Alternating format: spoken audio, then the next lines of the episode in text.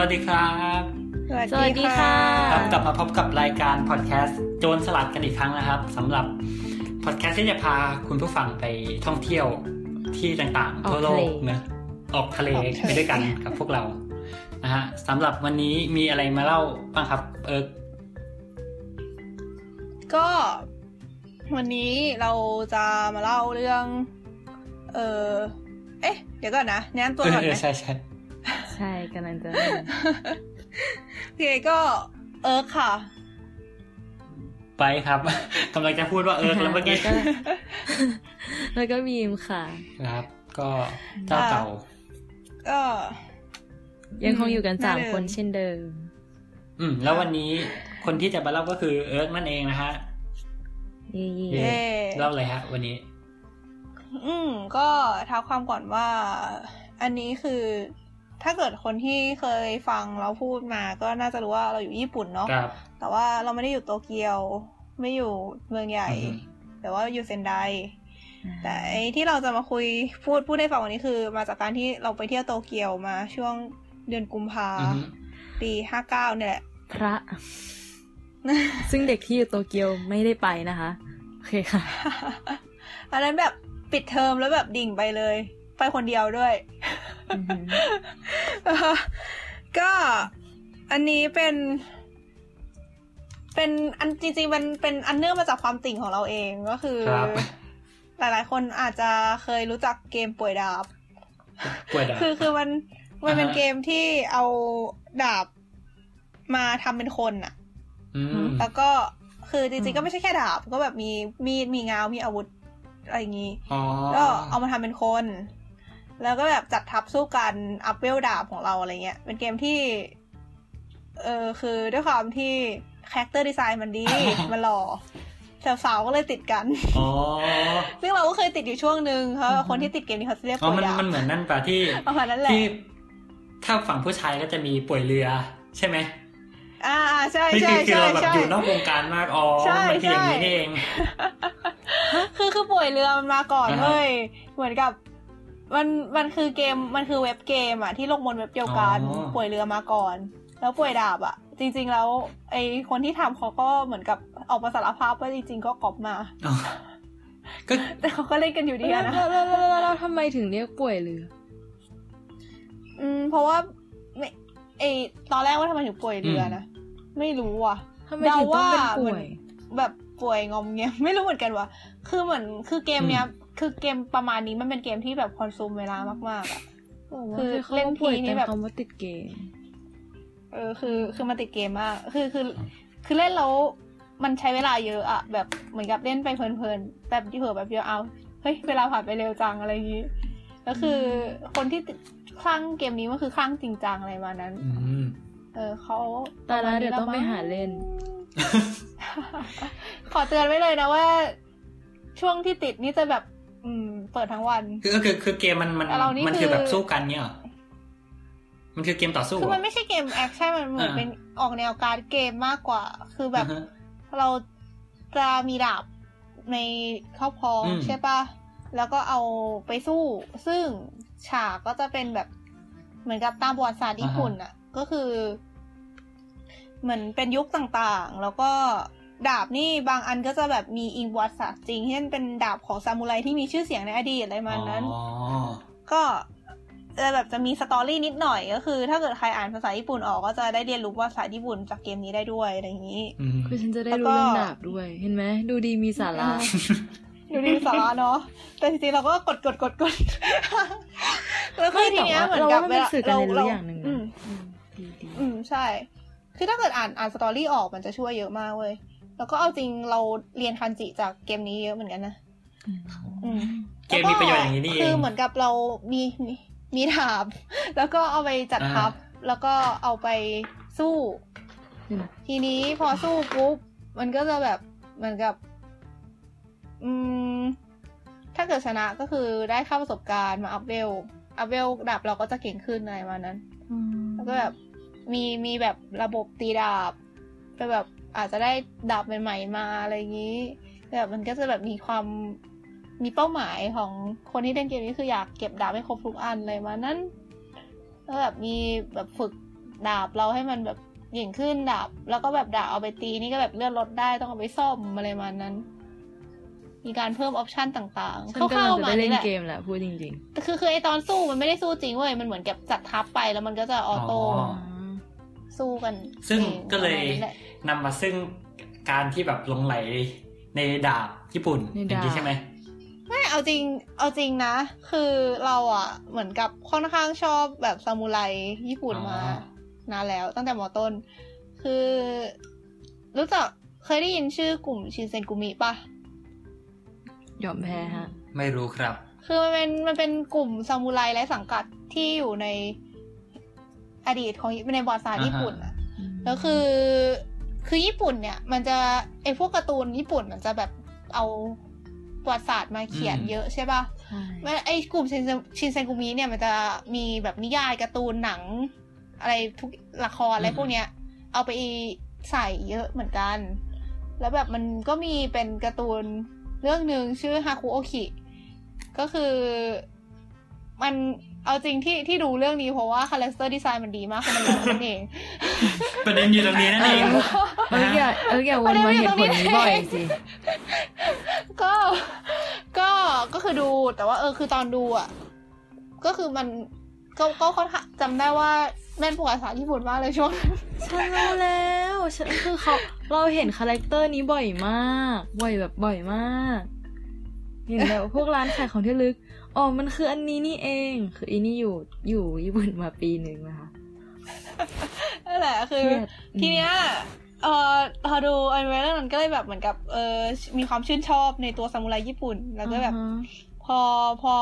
คือสืบเนื่องจากตอนนั้นน่ะก็เลยเหมือนกับสนใจอะไรแบบประมาณว่าคือซามูไรก็คือตอนนั้นใช้ดาบใช่ป่ะจะแบบรู้สึกเหมือนกับกรี๊ดอะไรประมาณนี้แล้วคือพอมีเกมนี่ออกมาก็เลยแบบเล่นก็เลยแบบชอบอะไรอย่างงี้แต่คือไม่ได้ถึงขนาดแบบคือเราก็ไม่ได้ชอบมากแบบเหมือนรู้ข้อมูลอะไรมานี้ก็คือแบบชอบเฉยๆประมาณนั้นแต่คือแบบก็เลยกลายเป็นที่มาว่าอยากจะลองไปดูไอพิพิธภัณฑ์ดาบญี่ปุ่นเนี่ยโอ้โหเป็นเรียกว่ามีเป็นชื่ออะไรคะเริ่มจากเกมเริ่มจากการติ่งอะไรเงี้ยแล้วเราก็มาถึงความมีสาระได้ที่สุดสุดยอดถ้าผู้ปกครองคนไหนฟังนะคะก็จะบอกว่าคนญี่ปุ่นเล่นเกมนี้เยอะมากคือแบบคนญี่ปุ่นคือเคยจำได้ว่าเคยมีแบบข่าวประมาณว่าเนี่ยช่วงที่เกมนี้ออกมาใหม่ๆอ่ะแบบหนังสือเกี่ยวกับประวัติศาสตร์ดาบญี่ปุ่นอะไรมานี้แบบเกลี้ยงร้านหนังสืออะไรเงี้ยก็ควรจะเกลี้ยงถ้าขนาดแบบคนที่ไม่ใช่ญี่ปุ่นโดยกำเนิดยังอุตส่าห์ไปพิพิธภัณฑ์ขนาดนี้นะคือเรารู้สึกมันเหมือนกับไอ้ดาบนี่เป็นอะไรที่เหมือนกับยังไงมันมีความสวยงามของมันนะแล้วแบบดาบที่เป็นของญี่ปุ่นก็จะแบบมีแบบนึงใช่ป่ะวิธีการตีเป็นแบบนึงดาบของทางยุโรปก็จะเป็นอีกแบบนึงสไตล์อีกแบบนึงอะไรเงี้ยไทยก็อีกแบบนึงหรือไม่ที่เห็นในหนังจีนก็จะเป็นอีกแบบนึงเข้าไปอยู่ในสังคมโลกให้ได้ใช่จริงๆก็คือมันก็มีความแตกต่างกันไปแล้วความวิธีมันก็ไม่ได้ง่ายอะไรเงี้ยกว่าจะได้มาเล่มนึงมันก็ยากทำให้แต่ละเล่มมันมีความยูนิคใช่ป่ะแล้วแบบเหมือนกับบางเล่มมันแบบมาตั้งแต่อดีตมันถึงปัจจุบันแล้วโหมันอยู่มาได้นานมากอะไรอย่างนี้แบบเรารู้สึกว่ามันก็มีเสน่ห์ในแบบของมันอ่ะOkay. ทีนี้ไอ้พิพิธภัณฑ์ดาบญี่ปุ่นเนี่ยมันอยู่ใกล้ๆกับสถานมันอยู่ใกล้ๆมันอยู่ในย่านชินจูกุอ่ะคือเจ็บไปอีกมันอยู่ในตัวโอเคมันใกล้เลยฉันยอมเสิร์ชแล้วพิพิธภัณฑ์ดาบญี่ปุ่นคือไอพิพิธภัณฑ์เนี่ยเรานั่งรถไฟสายโอดาคิวอันนี้บอกข้อมูลเผื่อมีใครอยากจะไปตามรอยนะคะนั่งรถไฟสายโอดาคิวจากสถานีชินจูกุมา2สถานีจะถึงสถานีที่ชื่อว่าซันกุบาชิแล้วก็เดินตาม Google Map ไป7นาทีก็เป็นทุกแถวนะจะแบบเป็นบ้านคนน่ะแล้วก็แบบเดินตาม Google Map ไปอ่ะแล้วก็ถึงมันจะเป็นตึกแบบตึกธรรมดามากตึกแบบที่มองไปแบบแรกจะนึกว่าเป็นบ้านคนแล้วทีเนี้ยก็จะมีเป็นรั้วแล้วก็มีป้ายบอกว่าเนี่ยนี่คือที่นี่คือพิพิธภัณฑ์ญี่ปุ่นนะประมาณนั้น ประมาณนี้ช่วงที่เราไปอ่ะมันเป็นนิทรรศการที่ชื่อว่านิทรรศการฮามองเดี๋ยวเราจะบอกอีกทีว่าฮามองเนี่ยคืออะไรที่เดี๋ยวนะคือไอ้พิพิธภัณฑ์เนี้ยมันเป็นแบบเป็นของจัดถาวรหรือว่าแบบเป็นนิทรรศการหมุนเวียนอะไรเงี้ยหรือว่ามีทั้งสองอย่างจัดถาวรแต่เข้าใจว่าธีมมันจะเปลี่ยนไปเรื่อยๆอ่ะคือเหมือนคือมันก็จะมีดาบอยู่ในวางอยู่ในพิพิธภัณฑ์นี้ใช่ป่ะแต่ว่าคืออย่างที่เราไปเนี่ยมันก็จะแบบให้ความรู้ในแบบนึงเอาดาบมาวางตามประเภทนั้นประเภทที่แบบเป็นธีมในตอนนั้นอะไรประมาณนี้ไม่รู้ว่าตอนนี้เปลี่ยนเป็นอะไรเหมือนกันนะแต่ว่าแต่สำหรับตอนนี้ก็คือพิพิธภัณฑ์นี้เป็นถาวรใช่ใช่ซึ่งตอนนี้มันจบไปแล้วแหละ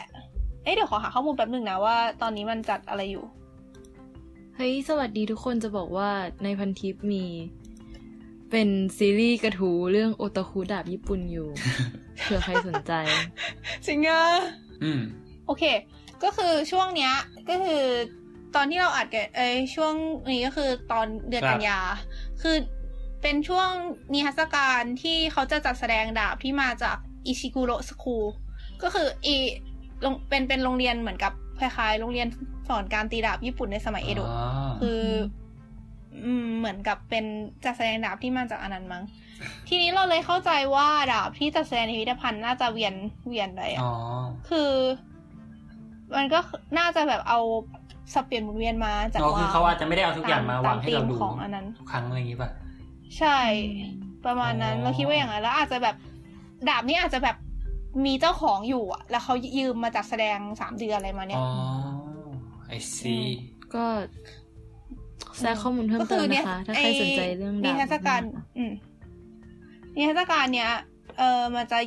จัดตั้งแต่26กรกฎาคมถึง30ตุลาคมของปีนี้ถ้าเกิดใครมาช่วงนี้แล้วสนใจก็อาจจะเจออันนี้นะเสิร์ชอะไรนะมีเว็บไซต์เป็นภาษาอังกฤษอยู่เสิร์ชว่า Japanese Sword Museum ก็จะเจอถ้าใครแวะไปหาโตเกียวแล้วแบบสนใจเกี่ยวกับเรื่องดาบอะไรเงี้ยลองไปดูกันได้นะฮะลองไปดูได้ครับผมครับแต่ถ้าใครสนใจมากๆคือเมื่อกี้จะบอกว่าเพิ่มข้อมูลเพิ่มเติมนะคะสำหรับพิพิธภัณฑ์ดาบญี่ปุ่นแบบมีความเป็นดาบญี่ปุ่นสูงตั้งแต่ตีดาบมาเลยเนี่ย อยู่ที่เมืองเซกิซึ่งอยู่ตรงแถวๆนาโกย่าก็อยู่ระหว่างโตเกียวกับเกียวโตนะคะเป็นจุดที่เป็นจุดที่ดูคนไม่ค่อยน่าจะไปเลยจริงๆแต่ว่าอยากไปเราอยากไปมากนาโกย่าใช่ๆแต่นาโกย่าก็บอกว่าอากาศดีภูเขามีภูเขาแต่ว่าคือแบบเคยเห็นพี่ที่อยู่นาโกย่าบอกร้อนเอาเถอะร้อนหมดแหละตอนนี้ดูร้อนค่ะเฮ้ยนาโกย่าเป็นเมืองที่เราอยากไปมากแบบมากๆยังไม่เคยไปเลยชอบตรงที่ว่าข้างๆมีเมืองชื่อโคนันช่างมันครับ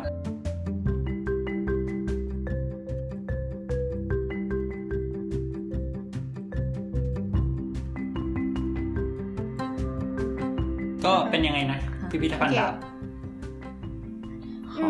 ก็บอกไว้ก่อนว่าที่นี่เขาห้ามถ่ายรูปข้างในส่วนพิพิธภัณฑ์เพราะงั้นก็จะมีแต่รูปข้างนอกครับขอบคุณที่หาให้มาชมมันก็มีนิดนึงแหละก็มีนิดนึงแหละก็มันก็จะแบบเป็นตึกแบบคือดูจากข้างนอกถ้าไม่มองป้ายก็จะไม่รู้อย่างงี้ใช่ปะเปิดตั้ง 10:00 นถึง 4:30 นปิดทุกวันจันทร์แล้วก็หน้าพิพิธภัณฑ์เนี่ยมันก็จะแบบมีป้ายชื่ออะไรสวยงามแล้วก็มันจะมีเป็นเหมือนกับเป็นเตาเป็นเตาคล้ายๆเป็นแบบจำลองแบบอ๋อที่เอาไว้แบบลองเขาเรียกว่าอะไรอ่ะตีดาบเตาเผาอ่ะที่เอาไว้สำหรับตีดาบอ่ะตั้งอยู่ข้างหน้าเลยแล้วก็พิพิธภัณฑ์เนี่ยมันจะมี2ชั้นมี3แต่ว่าชั้นแรกอ่ะเข้าไปเราก็จะเจอเป็นเหมือนกับเป็นห้องเป็นเหมือนเป็นล็อบบี้อ่ะมีเก้าอี้แล้วก็มีเป็นส่วนจัดแสดงนิดเดียวที่จะพูดเกี่ยวกับแบบขั้นตอนการตีดาบแล้วก็จัดแสดงว่าแบบกว่าดาบมันจะโดนตีออกมาเป็นแบบนี้เนี่ยเหล็กจะโดนเอามาทำอะไรบ้างแต่ละขั้นเหล็กจะหน้าตาเป็นยังไงอะไรอย่างนี้มีป้ายจัดแสดงแล้วก็มีภาษาอังกฤษกำกับให้ด้วยอันนี้คือดี ถือเป็นความดีงามมากใช่ไหมคร่าวๆก็คือแบบไอตอนแรกมันก็จะแบบมีเหล็ก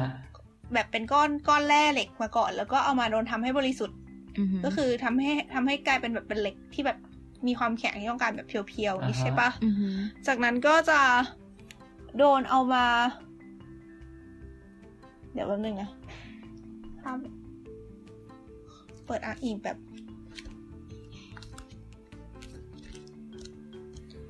พอดีนี่ซื้อหนังสือมาด้วยก็เลยเปิดอ่านอีกเลยแล้วกัน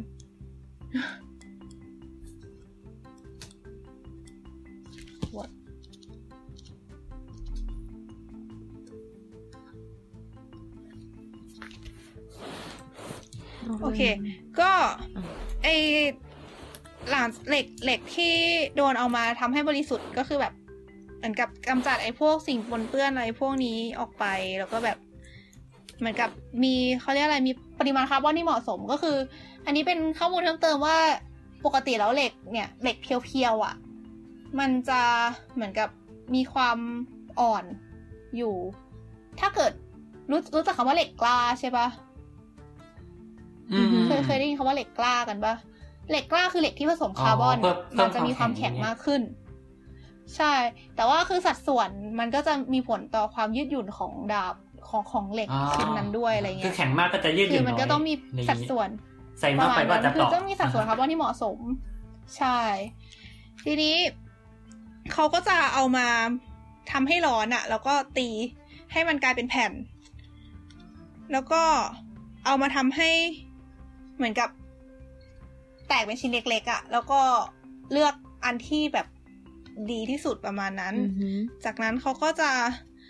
เอาไอ้ชิ้นเล็กๆนั่นอะมาวางบนเอามาให้ความร้อนอะแล้วก็มันก็จะหลอมให้เหมือนกับไอ้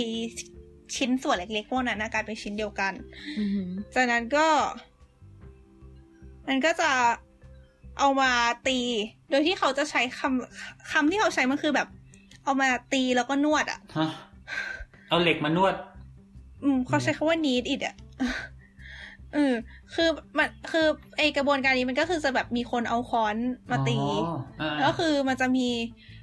ปกติแล้วอ่ะมันจะต้องใช้ช่าง3คนเป็นขั้นต่ำก็คือคนนึงก็คือเหมือนกับคอยจับไอตัวชิ้นเหล็กที่เป็นจะเป็นดาบของเราใช่ปะแล้วก็จะมี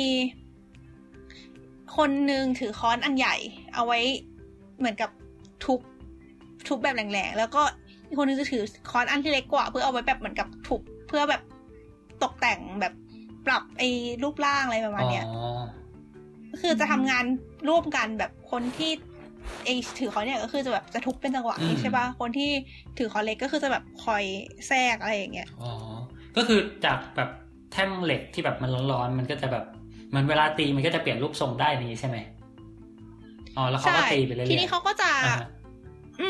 พอทุบใช่ปะแท่งเหล็กมันก็จะนึกภาพแบบเหล็กโดนตีมันก็จะแบนลงเรื่อยๆใช่ปะทีนี้พอมันแบนลงเขาก็จะพับก็คือเหมือนกับเอามันแบนลงแล้วมันก็จะกว้างขึ้นใช่ปะก็จะตัดให้เป็น2ชิ้นแล้วก็เอาชิ้นนึงมาโปะกับทับข้างบนแล้วก็ตีต่อก็ทับไปแล้วตีต่อแล้วก็เอามาทับอีกก็คือยิ่งมันมีหลายชั้นมากเท่าไหร่มันก็จะยิ่งแข็งแกร่งมากเท่านั้นอะไรวะเนี่ยเหมือนแบบเวลานวดแป้งอะไรอย่างงี้ป่ะคือทุบเสร็จแป้งแบนๆก็ลวบๆให้มันเป็นก้อนเสร็จแล้วก็ทุบๆๆๆลงไปใหม่แล้วก็นวดต่อเอาอันนั้นทีนี้พอได้ความแข็งอะไรมานี้ที่ต้องการแล้วเนี่ยเขาก็จะเอามาทุบแบบตกแต่งให้มันเป็นรูปร่างที่ต้องการแล้วก็เอามาเหมือนกับตกแบบขัดแบบลับแล้วก็เอามาตกแต่งเอามาเคลือบอะไรนู่นนี่ uh-huh. แล้วก็มันก็จะมีขั้นตอนที่จะเหมือนกับทำให้เหมือนกับดาบเนี่ยมันโค้งถูกปะมันคือเกิดจากการที่เหล็กอะที่โดนตีจนร้อนอะแล้วเหล็กสองฝั่งอะมันมีความแข็งไม่เท่ากันพอเอามาทำให้อุณหภูมิลดลงอย่างรวดเร็วอะมันก็จะโค้งอะเหมือนกับมันหดตัวได้ไม่เท่ากันอะไรอย่างนี้ แล้วก็มันก็จะมีเดี๋ยวนะนึงนะคือมันจะมีวิธีที่เราไม่ค่อยแน่ใจรายละเอียดเท่าไหร่แต่ว่ามันจะทำให้เกิดเป็นลวดลายบนดาบซึ่งอันนี้จะเป็นเหมือนเป็นลักษณะเฉพาะของดาบแต่ละอันแล้วก็แบบไอ้ลวดลายบนดาบเนี้ยคือธีมของนิทรรศการในครั้งนี้ก็คือไอ้คำว่าโฮมองเนี่ยไอ้ฮามองเนี่ยมันคือลวดลายบนดาบที่มันจะต่างกันไปแบบอาจจะแบบตามสำนักตามแบบช่างแต่ละคนก็จะแบบทำดาบที่มีลวดลายต่างกันไปตามยุคสมัยอะไรอย่างนี้เขาก็จะเอามาเหมือนกับเอามาโชว์ว่ามีฮามองหน้าตาแบบไหนบ้างแล้วก็แบบดาบแต่ละอันนี้คือเป็นดาบอะไรใครตีอะไรประมาณนั้นประมาณนี้ครับคือไอ้วิธีกรรมที่มันทำให้เกิดไอ้ลวดลายเนี่ยเขาจะใช้เหมือนกับเขาเรียกว่าเป็นเคลย์คือเป็นดินเหนียวแต่ว่าเราไม่รู้ขั้นตอนแบบแน่นอนนะแต่ว่าคือเขาจะใช้ไอ้พวกเนี้ยในการสร้างลวดลายขึ้นมาแล้วหลังจากนั้นก็จะเอาไปขัดรับเอาไปรับให้มันคมแล้วก็หลังจากนั้นก็คือเอาไปทำพวกคือตอนแรกมันจะเป็นแค่เหล็กใช่ป่ะเป็นเหล็กชิ้นน่ะเขาก็จะเอามาแบบใส่กันดาบใส่ด้ามดาบอะไรพวกนี้แล้วก็ช่างตีดาบเขาก็จะแบบมีเหมือนกับลายเซ็นอะไรอย่างงี้เขาก็จะแบบสลักไอ้ลายเซ็นไว้ที่ตัวไอ้ตัวเหล็กที่มันจะเข้าไปอยู่ในด้ามดาบอะประมาณนั้นหรือแบบบางคนก็อาจจะแบบเหมือนกับสลักไว้ตรงไอ้ตัวใบดาบที่เราจะได้เห็นจากภายนอกได้ด้วยนะแล้วก็ใช้ดินเหนียวยังไงนะโอเคคือตรงนี้เราไม่ค่อยแน่ใจรายละเอียดเท่าไหร่แต่ว่าเขาบอกแค่ว่าไอกระบวนการเนี้ยมันคือจะเอาเคลย์อะไปเหมือนกับเอาไปพอกไว้ทาบนใบดาบอะซึ่งเคลย์นี่คือเหมือนกับเป็นดินเหนียวที่เอาไปทำเป็นเรียกว่าเขาเรียกว่าเซอร์รี่อะแบบเป็นสารละลายเหรอเอาไปเหมือนกับเอาไปทาบนตัวใบดาบแล้วก็มันจะทำให้เหมือนดาบนั้นมันมีความแข็งแรงที่เพิ่มขึ้นด้วยแล้วก็ทำให้เกิดลายด้วยประมาณนั้นแหละอันนี้คือข้อมูลที่มีครับซึ่งจากที่พยายามหาไปพร้อมๆกันด้วยจะบอกว่าชนิดของลายไอ้ฮามอนเนี่ยมันมีเยอะมากมากๆใช่อยากฟังหรือว่าอยากไปหากันเองจริงๆก็ไม่ยากหรอกเซิร์ชเน็ตคำว่าฮามอนพูดเลยอันนี้เดี๋ยวเอิร์กจะพูดต่อเนี่ยเรื่องประเภทต่างๆอะไรเงี้ยเดี๋ยวพูดต่อ อันนี้คือเพิ่งอยู่ชั้นแรกเองเย่อ๋อโอเคเห็นบอกว่าสั้นตกใจโอเคคืออันนี้คือพยายามทำให้มันยาวกว่าที่คิดไว้ตอนแรกอยู่ก็คือติดตามกันต่ออยู่ชั้นแรกเนี่ยก็คือก็จะได้เห็นแบบตัวอย่างของแบบเหมือนกับว่าอันนี้ก็คือเดี๋ยวรูปจะไปแปะในเฟซอีกทีนะก็คือเห็นว่าดาบหลังจากผ่านแต่ละขั้นแต่ละตอนไปแล้วมันจะมีหน้าตาเปลี่ยนไปยังไงบ้างอะไรอย่างนี้ไอ้สี่เหลี่ยมเนี่ยมันคืออะไรอ๋อไปถึงก่อนสี่เหลี่ยมใช่คือเหมือนกับเป็นก้อนเหล็กที่จะกลายเป็นใบดาบในอนาคตแล้วก็พอโดนทุบๆแล้วก็พับไปเรื่อยๆแล้วก็เอามา adjust shape ให้มันได้รูปร่างที่ต้องการก็จะออกมาเป็นใบดาบแบนๆดาบไทยไม่มีฮามอนแล้วหรือเปล่าไม่แน่ใจอ่ะอันนี้ไม่แน่ใจวิธีทำดาบไทยด้วยอ่ะคือเหมือนไม่เคยเห็นที่มันมีแกะสลักนะหรือเปล่าไม่ไม่ใช่ลายอย่างนั้นไว้มันไม่ใช่แกะสลักนะไอ้ฮามอนเนี่ยมันเป็นลายแบบเดี๋ยวมันจะมีรูปมั้ยไม่มีแฮะแป๊บนึงนะเราสามารถแชร์สกินพร้อมกัน2คนได้ไหมไม่รู้สึกว่าไม่ได้เห็นตรงนี้ไหมไอเคยดูการ์ตูนแล้วมันจะมีลายแบบบนดาบเป็นน้ำไหม แบบลายขึ้นๆเห็นรูปที่เราเปิดอยู่ตอนนี้ปะเราก็เห็นไอ้ขึ้นๆบนใบนี้ปะอันนี้แหละใช่คือลายตอนแรกก็คิดว่าที่แบบลายสลักเหมือนกันอ๋อนั้นมีแต่ในการ์ตูนใช่ไหม ส่วนไอ้ทางตรงเนี้ยคือไอ้ที่เราบอกว่าทางตีดาบสลักชื่ออ๋อคือเดี๋ยวอันนี้อธิบายคนฟังนิดนึงคือตอนนี้กำลังโชว์รูปที่เป็นดาบซึ่งเรียกว่าไงดีมันคือปกหลังของหนังสือคือไอ้คำว่าฮามองเนี่ยคือมันไม่ใช่แบบลายที่แบบสลักลงไปในเนื้อใช่ไหมแต่ว่ามันจะดูเหมือนแบบเป็นสีอะไรสักอย่างขึ้นเป็นลายที่มาจากกระบวนการนึงไม่คือเป็นลายที่มาจากกระบวนการนึงของการผลิตดาบซึ่งแบบจากที่ดูเมื่อกี้จำนวนแบบมันเยอะมากจนแบบถ้าใครมีความสนใจก็ลองหาหรืออาจจะเล่าในต่อไปชมกันนี่เราเล่าแต่ว่าเราเล่าไม่หมดหรอกเพราะว่าคืออย่างที่เราบอกว่าข้างในมันห้ามถ่ายรูปใช่ป่ะเราก็เลยแบบดูแล้วก็จำออกมาเฉยๆคือพอจบจากชั้นแรกไปแล้วเนี่ยก็คือขึ้นไปชั้นที่2มันก็จะเป็นส่วนที่ให้ซื้อตั๋วแล้วก็แบบขายของที่ระลึกอะไรอย่างงี้ไอตอนที่เราไปอ่ะราคาตั๋วมันถ้าสำหรับผู้ใหญ่600 เยนแต่ว่าถ้าเกิดว่าเป็นนักเรียนนักศึกษาก็จะเหลือ300 เยนซึ่งเราก็โชว์บัตรนักศึกษาก็เลยได้ลดประมาณ100 บาทอะไรเงี้ยยังไงนะใช่ก็ไม่แพงเนอะใช่เพราะว่ามันเล็กมากดีครับดี คือส่วนจัดแสดงเนี่ยเข้าได้ถึง 4 โมงเย็นก็คือหลังที่เราบอกพิพิธภัณฑ์มันเปิดถึง 4 ครึ่งใช่ปะแต่ว่าเหมือนกับเข้าไปสุดเวลาสุดท้ายที่เข้าได้คือ 4 โมงครึ่งคือ 4 โมงเย็นแล้วก็ซื้อตั๋วอะไรเรียบร้อยก็เดินเข้าไปในห้องจัดแสดงซึ่งมันเล็กมากเว้ยมันแบบยังไงดีอะมอง1รอบก็มองทั่วเหมือนกับมองแบบกวาดสายตามองเฉยๆอะ1รอบก็คือมองทั่วแล้วอะมันเล็กมากแล้วก็คือมันเล็กกว่าที่เราคิดเราเผื่อเวลามาเยอะไปด้วย คือมันก็จะมีเป็นดาบจัดแสดงอยู่รอบๆแล้วก็จะแบ่งตามประเภทของฮามองก็อย่างเช่นเป็นแบบลายตรงๆลายหยากลายเป็นคลื่นลายแบบไม่เขาเรียกอะไรอะirregular แบบลายรูปร่างแบบเหมือนกับลายไม่มีระเบียบอะไรอย่างเงี้ยหรือแบบเป็นลายเป็นลายพระจันทร์เสี้ยวอะไรอย่างงี้ก็มีซึ่ง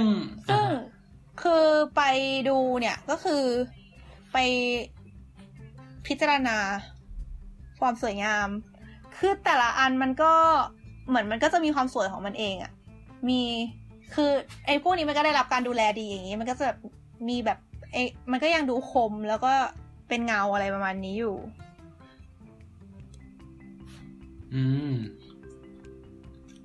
แล้วก็มีป้ายข้อมูลภาษาอังกฤษประกอบอยู่เกือบหมดเลยมันก็จะเหมือนไอ้มันก็จะมีเหมือนกับเป็นป้ายที่บอกข้อมูลว่าฮามงแบบนี้ส่วนใหญ่จะมาจากสร้างตีดาบแบบแถบนี้อะไรอย่างนี้แล้วก็แบบจะเป็นลักษณะยังไงแล้วก็จะแบบโชว์รู้สึกว่ามีบางอันที่มีแต่ภาษาญี่ปุ่นนะแล้วก็ไอ้พวกป้ายชื่อดาบอะไรเงี้ยรู้สึกว่าจะไม่มีภาษาอังกฤษกำกับมั้งแต่ว่าก็คือแต่ว่าตัวส่วนที่เป็นความรู้อ่ะก็มันก็มีภาษาอังกฤษแหละก็โอเคอันนี้ก็คืออาจจะต้องแบบให้คนไปดูแต่ละอันในรายละเอียดกันเองเนอะแล้วก็คือเราก็ไม่รู้ว่าคือเราเพราะเราลำเอียงหรือเปล่าอะนะแต่คือเราว่ามันสวยอะคือแบบไปมองเฉยๆก็คือมันสวยอะเข้าไปมองแบบในฐานะเป็นงานศิลปะชิ้นนึงก็ได้ก็คือรู้สึกว่าคุ้มและ มันสวยมากแล้วก็คือ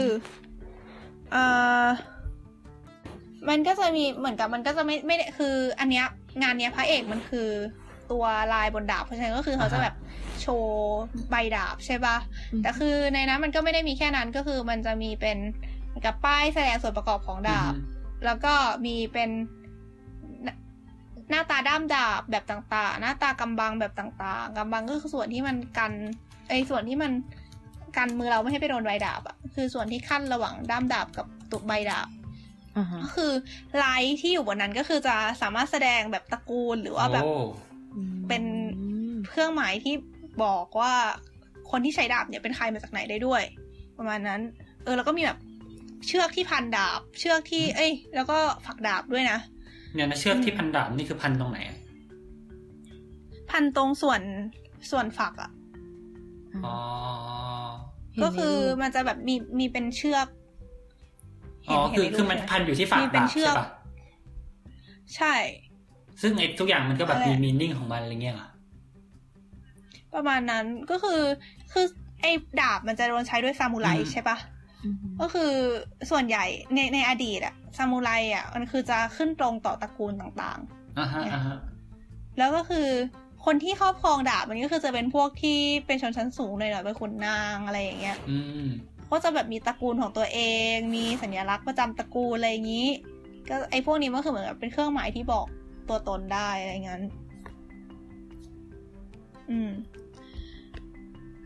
แล้วก็มีอะไรต่อวะ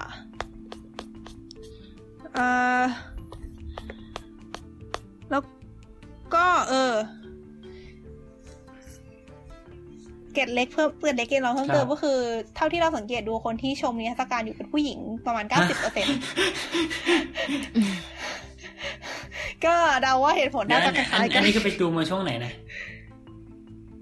กุมภาพันธ์ปีนี้เป็นช่วงกำลังพีคๆไปเลยยังไงไม่พีคนะเกมนี้มันก็สักพักแล้วอะสักปีนึงแล้วมั้งจริงๆเป็นเกมสนุกสนุนการศึกษาแล้วก็จริงๆตึกนี้มี4ชั้นแล้วก็ชั้นมีห้องสมุดดาบอยู่ชั้น4ด้วยแต่ว่าไปแล้วเราก็อ่านไม่ออกก็เลยไม่ได้ไปดูแล้วก็มีของที่ระลึกเป็นแบบพวกหนังสือโปสการ์ดอะไรอย่างงี้อุปกรณ์ดูแลดาบก็มีนะแต่ไม่มีดาบขายแล้วก็ไม่มีจะบอกว่าแถวนั้นมีร้านที่ขายดาบโอ้ขายดาบญี่ปุ่นเลยอะแล้วก็แบบมีแบบสอนวิธีอะไรวะสอนวิธีดูแลดาบอย่างถูกต้องอะไรงี้ด้วยนั้นในหนังสือนะแล้วก็เราก็ไปสอยหนังสือมาเล่มนึงอันนี้คือหนังสือเกี่ยวกับคือมันก็มีหนังสือเรื่องนี้มันคือชื่อว่า The Art of the Japanese Sword ซึ่งเป็นภาษาอังกฤษคือหนังสือที่ขายมีทั้งเป็นภาษาญี่ปุ่นแล้วภาษาอังกฤษก็ซื้ออันนี้มาเพราะว่าในนั้นก็มีแบบพวกความรู้แบบกว้างๆเขารู้ทั่วไปเกี่ยวกับดาบแล้วก็มีรูปประกอบสวยงาม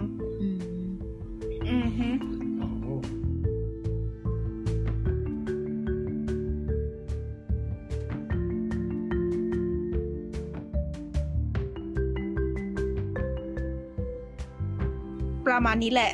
หมดแล้วแล้วก็แม่บีมที่บอกไปเจอมาเป็นไงบ้างเราฮะไอ้ที่บอกว่าห้ามมองต่างๆอะไรอ๋อโหเยอะมากจริงๆตึงๆก็คือเขาบอกว่าห้ามมองแบ่งด้วยกันหลักๆเป็นซูกูฮาห้ามมองกับมีดาเรบะห้ามมองคืออะไรไม่รู้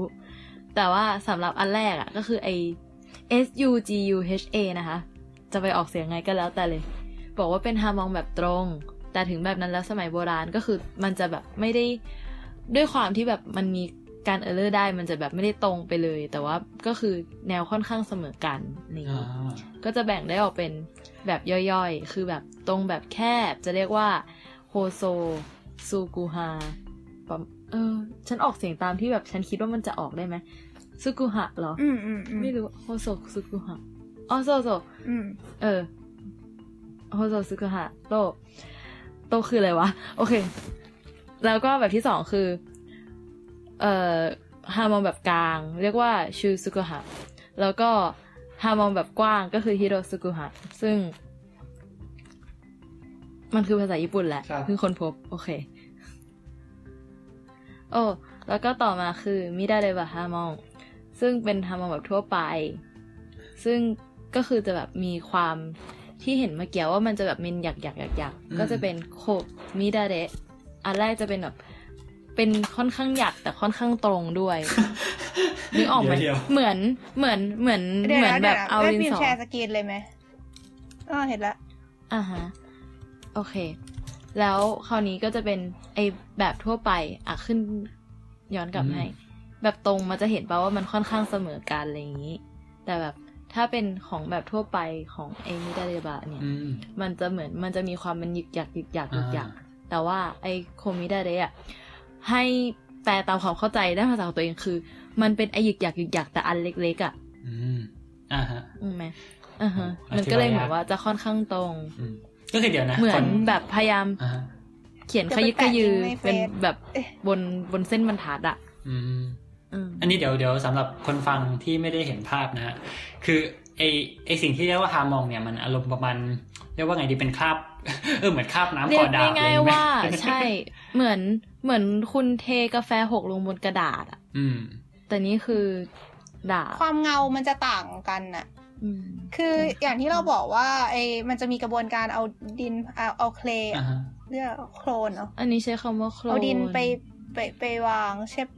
ไปทาใช่ป่ะเราเข้าใจว่านะไอ้โคลนเนี่ยมันจะทำให้ความเงาของดาบของใบดาบมันเปลี่ยนไป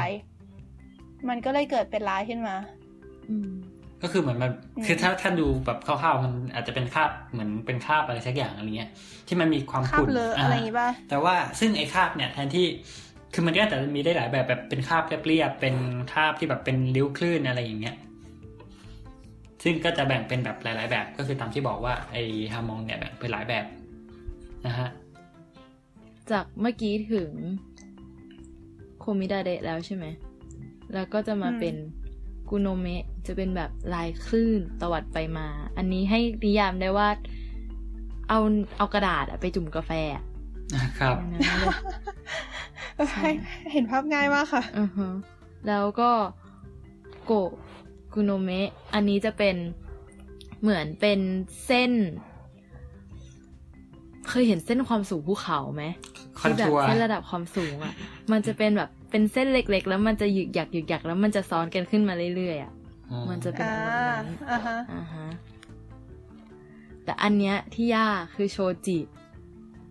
ฉันไม่สามารถมันคือเหมือนกุโนเมะมันเหมือนไอเหมือนตอนที่บอกว่าเอากาแฟมาหกใส่กระดาษอะแต่ว่าเป็นกาแฟที่หกใส่กระดาษแบบน่าจะต้องใช้อารมณ์นิดนึงคือแบบมันมีความรุนแรงทางการหยักมากกว่าคือถ้าตอนแรกคุณคิดว่ามันเป็นคลื่นอะอันนี้ให้แบบคิดว่าพายุกำลังจะเข้าอะแบบคลื่นมันจะแรงกว่าอ่ะฮะแล้วก็ต่อมาเป็นจูคะโชจิซึ่งอันนี้จะเป็นไอเหมือนไอโชจิเมื่อกี้แต่ว่าเป็น2ชั้นซ้อนกันซึ่งเขาบอกว่าหาเจอยากมากแล้วก็ซากะโชจิเขาบอกว่าเป็นโชจิแบบชั้นสูง ตาเริ่มแยกความแตกต่างไม่ออกแล้วแต่ว่าอันนี้แยกได้โชจิอันนี้จะเป็นไอโชจิเมื่อกี้แหละไอคลื่นซัดแรงๆแต่ว่าจะเป็นขนาดเล็กครับอ่าฮะต่อไปจะเป็นโนทาเดะอันนี้จะเป็นแบบคลื่นแบบที่คลื่นในอุดมคติอะที่แบบเราจะสามารถวาดเป็นเส้นโค้งไปเรื่อยๆต่อกันอย่างเงียบสงบได้อันนี้เรียกว่าโนทาเดะครับแล้วก็ฮิตาซึระอันนี้เป็นแบบทั่วไปคือเรียกง่ายๆว่าแบบทำน้ำหกแบบหกจริงๆอะเป็นคาบอะเปิดไม่ได้มีมันมีความเป็นศิลปะแหละแต่เป็นศิลปะแบบเปลือยๆนิดนึงครับมันก็จะบอกว่ามันอยู่กระจายอยู่ตามใบดาบทั่วทั้งดาบป่ะก็ไม่เชิงทั่วแต่คือมันจะมีเหมือนจะเรียกว่าเหมือนมีความผิดพลาดก็ได้มั้งเพราะว่าเนี่ยเขาบอกว่ามันจะมีเต็มไปด้วยโทบิยากิซึ่งโทบิยากิก็คือเรียกง่ายๆว่าเหมือนเป็นจุดที่เกิดขึ้นแบบออกนอกลายมาถ้าไอ้อันอื่นมันจะเป็นลายแบบเป็นเส้นไปเลยเป็นตอนไปเลยอะไรอย่างนี้แต่ว่านี้จะแบบมีหลุดออกมามีความเป็นศิลปะอย่างยิ่งแล้วก็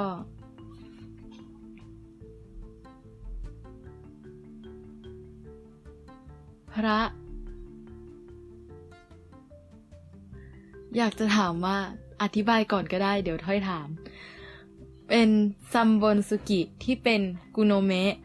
รูปต้นชิด้าแต่จะถามว่าชิด้าคือต้นอะไรอ่ะต้นสนป่ะไม่รู้ค่ะ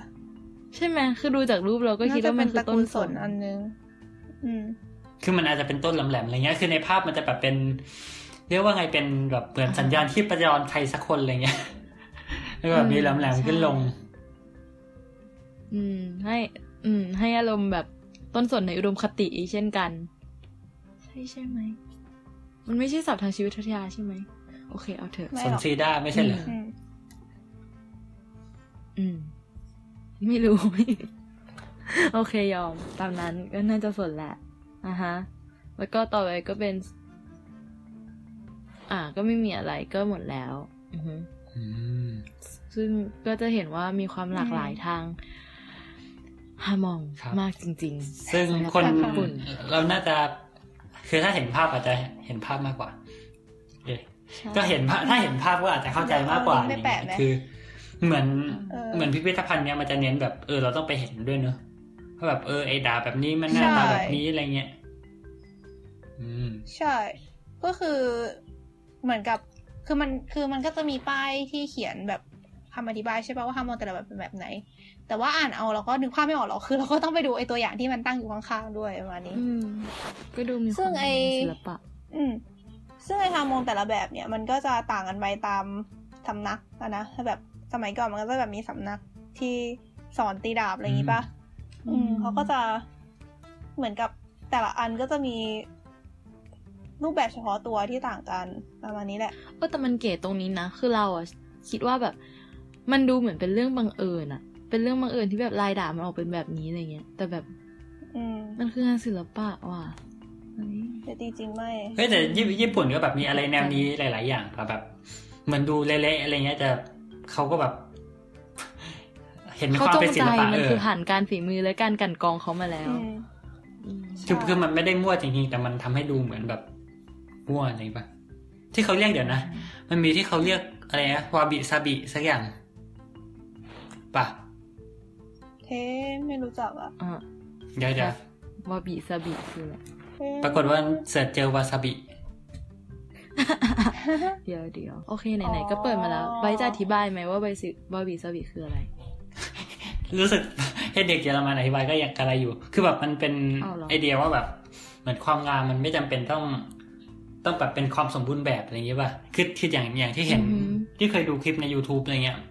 เขาก็อาจจะยกตัวอย่างว่าแบบไอ้ถ้วยกระเบื้องเงี้ยคือแบบปกติมันก็จะแบบมีความงดงามแบบเงาสวยงามอะไรเงี้ยแต่แทนที่เขาจะแบบบอกว่าอย่างนั้นนะคือสวยที่สุดคือเขาก็เอามันไปทุบเอาแบบเครื่องให้มันแตกไปหลายๆชิ้นอะไรเงี้ยแล้วก็แบบเอาทองเอาอะไรมาเชื่อมให้มันเป็นกลับมาเป็นเหมือนเดิมอะไรเงี้ยเท่านี้มันก็จะมีเห็นรอยแตกเป็นรอยคือมันแทนที่จะแบบเป็นผิวเกลี้ยงๆมันก็จะเห็นแบบความไม่สมบูรณ์แบบของมันอะไรเงี้ยแต่เขาก็จะมองว่าเฮ้ยมันก็เป็นความงามแบบนึงอะไรเงี้ยครับใช่เข้าใจก็คือคือเหมือนเห็นว่าพวกกระเบื้องญี่ปุ่นเครื่องกระเบื้องญี่ปุ่นที่มันดูแบบขรุขระอะไรเงี้ยก็ถือว่าเขาแบบคือมันไม่ได้แบบเขาขี้เกียจนะคือเขามีปรัชญาเบื้องหลังในการทำมันอยู่อะไรอย่างงี้มันก็คือปรัชญาเดียวกับแบบเซนป่ะใช่ความเรียบง่ายอะไรอย่างเงี้ยจากที่จะเห็นอยู่กันทุกคนตอนนี้เพราะว่าดูก็ตามนั้นครับบอกว่ามีอยู่ในส่วนเซนพิธีชงชาอะไรพวกนี้ก็จัดออกมาอันที่เหลือไม่รู้แต่ว่าถ้าพิธีชงชาก็คือถ้าอย่างชาบ้านเราคนญี่ปุ่นจะบอกว่ามันไม่ใช่ชามันคือน้ำหวานคือแบบชาขวดโออิชงโออิชิอะไรใช่นั่นแหละซึ่งแบบจริงๆประเทศเรายังไม่มีชาจริงๆเลยมั้งเพราะว่าเหมือนถ้าชาแบบชาญี่ปุ่นจริงๆคือเขาจะไม่ใส่น้ำตาลว่าประเทศเราจะออกแนวมีชาจีนมากกว่าปะเวลาไหว้เจ้าอะไรเงี้ยฮะก็ไม่เหมือนคือเรารู้สึกว่าประเทศเรามีชาหลายอย่างมากแต่ว่าเท่าที่กินมาชาบ้านเราไม่เหมือนชาญี่ปุ่นคือแบบไม่ได้เชิดชูอะไรนะแต่ว่าแบบมันมีความเป็นน้ำที่มีกลิ่นชาแล้วแบบมันมีรสชาติของชาซึ่งไม่ได้มีน้ำตาลหรือแบบอะไรเจือปนมันมีน้ำที่แบบพยายามปรุงแต่งกลิ่นรสอะไรอย่างนี้มันมีอยู่แต่ว่าถ้าเวลาไปกินที่ร้านอาหารประเภทแบบซูชิอะไรเงี้ยก็จะเป็นผงชาเพียวๆเลยมีอย่างมากก็แบบคั่วข้าวใส่เข้าไปให้มันมีกลิ่นข้าวคั่วอะไรเงี้ยไม่ใช่ข้าวคั่วแบบใส่ลาบนะกินข้าวนึกออกไหมครับครับโอเคแต่ว่าเหมือนปรัชญาที่อยู่ในพิธีชงชาที่รู้มาก็คือขนมที่ใช้กินกับชาจะเป็นขนมที่มีรสชาติหวานแล้วเวลาเขากินกับชาคือกินขนมเข้าไปแล้วดื่มชาตามซึ่งปรัชญาที่ซ่อนอยู่ก็คือเหมือนว่าแบบ เหมือนความหวานไม่จีรังยั่งยืนอ่ะเพราะว่ารสชาติของชาก็จะไปล้างรสชาติหวานๆนั้นออกไปในแนวนั้นก็เหมือนว่าเขาก็บอกว่าเหมือนให้รับรู้ว่าในโลกเนี้ยแบบทุกอย่างไม่คงทนถาวรตอนแรกเราเข้าใจว่ามันคือแบบเพราะว่าความเหมือนกับความหวานกับความขมเข้ากันได้ดีมากมันหายไปเลยจริงๆแบบถ้าเวลากินซูชิเงี้ยแล้วอยากจะล้างปากเพื่อกินอย่างอื่นอ่ะจริงๆมันจะมี2ที่วิธีคือเวลาไปกินอาหารญี่ปุ่นเคยเห็นไอ้แบบฝอยๆสีขาวๆไหมที่มันจะมาเป็นซองไม่ใช่มันคือหอยใช้เท้าขูดซึ่งจุดประสงค์ของมันอ่ะมีไว้สำหรับการล้างปากคือกินเข้าไปเพื่อที่จะล้างอย่างเพื่อจะได้กินอีกอันนึงให้ได้รับรสชาติอันนั้นอย่างสมบูรณ์เหรอปกติแล้วกินกับซูชิตลอดเลยไอ้แบบกินกับแบบซาซิมิอ๋อคือมันควรจะต้องแบบกินเนื้อเสร็จกินไอ้นี่ล้างปากแล้วก็กินเนื้อใช่ๆมันมีไว้สับกันกับอีกทางก็คือกินชาจะตัดเลี่ยนได้เยอะเหมือนแบบรสชาติชาจะล้างทุกสิ่งไปเข้าใจแนวนั้นโอเคทีนี้ขอพูดเรื่องไอ้ดาบนิดนึงก็คือจริงๆมันก็คือเป็นเหมือนกับอารมณ์แบบเพื่อความสวยงามอะเนาะเข้าไปก็คือไปดูได้ความรู้แล้วก็ได้ความสวยงามแต่คือแบบอาจจะไม่ได้กระตุ้นให้แบบเราเกิดการถกเถียงอะไรกันมากแต่เราก็ยังมองว่าเหมือนมันไปชมงานศิลปะอะไรอย่างเงี้ยไอ้พวกความไอเหมือนกับกระบวนการที่ทำให้กระบวนการตีดาบอะไรพวกนี้มันก็ละเอียดอ่อนอะไรอย่างนี้ใช่ป่ะมันก็เป็นเหมือนกับมันเป็นวัฒนธรรมอ่ะมันก็พัฒนามันก็แบบสะสมอะไรพวกนี้มาตั้งแต่อดีตแล้วก็คือเขาก็เก็บมันไว้ก็คือเอามาจัดแสดงเอามาทำเป็นหนังสือความรู้เผยแพร่เอามาทำให้เป็นอะไรที่ดูมีค่าอะไรเงี้ยแล้วก็เหมือนเรารู้สึกว่าเราเห็นไอ้ความพยายามอะไรพวกนั้นมันออกมาจากตัวชิ้นงานจริงๆเพราะว่ามันมันสวยจริงอะไรเงี้ยมันเห็นความเนียบความใส่ใจอะไรอย่างนี้สู่มันก็เป็นเรื่องที่ดีนะแล้วก็ไอ้พวกความพัฒนธรรมอะไรพวกนี้มันก็คือแบบมันก็ไม่ตายอ่ะก็คือเอาอย่างที่เราบอกตอนแรกว่ามันเอามาใช้ในเกมอย่างเงี้ยก็คือทำให้คนรุ่นใหม่มามีความรู้เกี่ยวกับเรื่องแบบนี้มากขึ้นสมัยนี้มันก็คือไม่ค่อยมีคนใช้แล้วก็คือแบบก็มีคนที่สะสมมีคนที่แบบซื้อไปเพื่อสะสมแต่ว่าก็ไม่ได้เอามาใช้อะไรในชีวิตประจำวันเลยใช่คือเราก็ไม่ต้องไปรบกับใครด้วยดาบคือถึงจะไปสู้กับใครก็ไม่ค่อยมีคนใช้ดาบกันเท่าไหร่แล้วเนาะเนี่ยแล้วแบบพวกยากุซ่าอะไรเงี้ยในหนังอะไรเงี้ยโน้ปืนสิคะอ๋อเขาใช้ปืนกันใช่ไหมมันก็มีบ้างแหละแต่คือเราก็มองว่ามันก็ถือว่าไอการที่มีเรื่องแบบนี้ก็คือเป็นแบบอย่างเกมเนี่ยเกมปล่อยดาบเนี่ยก็เป็นเรื่องเป็นการรักษาวัฒนธรรมอย่างนึงนะคือตอนนี้เรากำลังดีกำลังคิดอยู่ว่าแบบเราน่ามีบ้างเนาะแบบเกมมวยไทยสร้างคาแรคเตอร์ให้เราก็มีคนเล่นแล้วใช่ไหมที่จริงมวยไทยมันเราว่ามวยไทยนี่ค่อนข้างดังนะเราว่าประสบความสำเร็จเลยแหละในการออกไปสู่สายตาชาวโลกนั่นสินะอันนี้แหละอันนี้คือที่คิดได้อะนะเป็นไงกันบ้างคะเท่าที่ฟังดูรู้สึกว่ามีความเป็นศิลปะจุงเบยงั้นแบบแม่บีมสนใจไปป่ะอะไรนะอยู่ใกล้ด้วยนี่แม่บีมสนใจไปป่ะฮะสนใจไปป่ะตอนนี้เดี๋ยวดูตามนั่นอยู่ช่วงนี้เงินช็อตมากเลยแต่น่าไปนะแต่แบบดูแล้วอิจฉาคือตอนนี้กำลังถ้าที่เห็นคือพยายามหาเรื่องดาบไทยอยู่ถ้ามีข้อมูลพอให้พูดเราค่อยคุยกันเนอะแต่แบบทำไมเราไม่มีฮาร์มอนเฮ้ยเอาไปแช่น้ำอะไรอย่างงี้ก็ได้มันอาจจะแบบขึ้นคราบเหมือนกันไม่เอาทำกาแฟหกใส่คนตีดาบต้องโกรธเรามากแน่เลยเราเป็นการเปรียบเทียบนะแต่ชอบตรงที่ว่ามันมีเล่ามาตั้งแต่ต้นเลยเนอะตั้งแต่ตีดาบตั้งแต่อะไรเลยเหมือนกันเขาดูให้ความสำคัญกับสิ่งเล็กๆน้อยๆเยอะดีไว้เมื่อไหร่กลับไทยไปจะต้องไปหาแผนที่ขุมทรัพย์ละเผื่อมีพิพิธภัณฑ์เล็กๆซ่อนอยู่ในตึกหน้าตาเหมือนบ้านคนแถว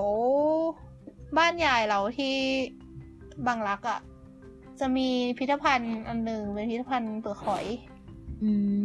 อันก็เหมือนกับเป็นตึกที่ตั้งอยู่ในละแวกบ้านคนนะแต่ป้ายมันก็ใหญ่อ่ะอารมณ์นี้ก็มีเหมือนกันยังไม่เคยไปสักทีเลยอยู่ใกล้บ้านแท้ๆเลยเดี๋ยวกลับไทยต้องไปอ่ะเหมือนมันจะมีแบบพวกพิพิธภัณฑ์กระปุกออมสินหรืออะไรเงี้ยน่าไปเนี่ยไว้ไว้นี่คือปีหน้านะคะโอเคครับโอเคก็มีอะไรต่อไหมมีอะไรอีกไหมจะฝากเราไม่มีแล้วก็สำหรับการเดินทางวันนี้ก็ถ้าเกิดใครสนใจจะไปก็หลังไมค์มาได้หมายถึงหลังไมค์ทางเพจถ้ากลัวอ่านอังกฤษและญี่ปุ่นไม่ออกจะมีเหรอว่าคนมาเที่ยวต่างประเทศโดยอ่านอังกฤษแล้วญี่ปุ่นออกก็สนใจติดต่อได้นะคะตอนนี้มีการหาตังค์ไม่ใช่หมายถึงตอนนี้ทางนี้ยังไม่ได้ไปไงจ้างไกลเกือบแบบมีใครจะชวนเที่ยวญี่ปุ่นนี่แลดูแบบมีพิพิธภัณฑ์ดีๆเยอะๆเหมือนกันนะเยอะแต่ว่าหายากที่จะมีซับไตเติลภาษาอังกฤษให้ถือว่าเป็นความโชคดีมากคือมันต้องเป็นพิพิธภัณฑ์ที่ค่อนข้างจะดังหน่อยอ่ะมันถึงจะมีซับไม่งั้นก็นั่งแกะคันจิกันไปเถอะก็ประมาณนี้นะเรื่องพิพิธภัณฑ์ดาบญี่ปุ่นใช่ไหมก็สำหรับคราวหน้าเนี่ยเราจะ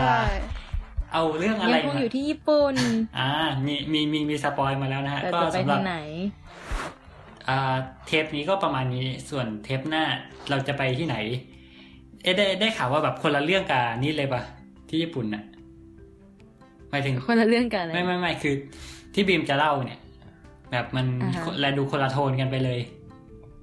ใช่ก็จากเทปแรกใช่ไหมเราไปศิลปะรอบนี้เรามาดาบเทปต่อไปจะไปไหนรอติดตามชมนะครับรอติดตามฟังครับก็สำหรับวันนี้ก็สำหรับเทปนี้ก็จบใช่ครับก็สำหรับเทปนี้แล้วก็จบกันเพียงแค่นี้และเทปหน้าเราก็จะไปออกทะเลกันต่อไปนะครับสวัสดีครับโอเคสวัสดีค่ะ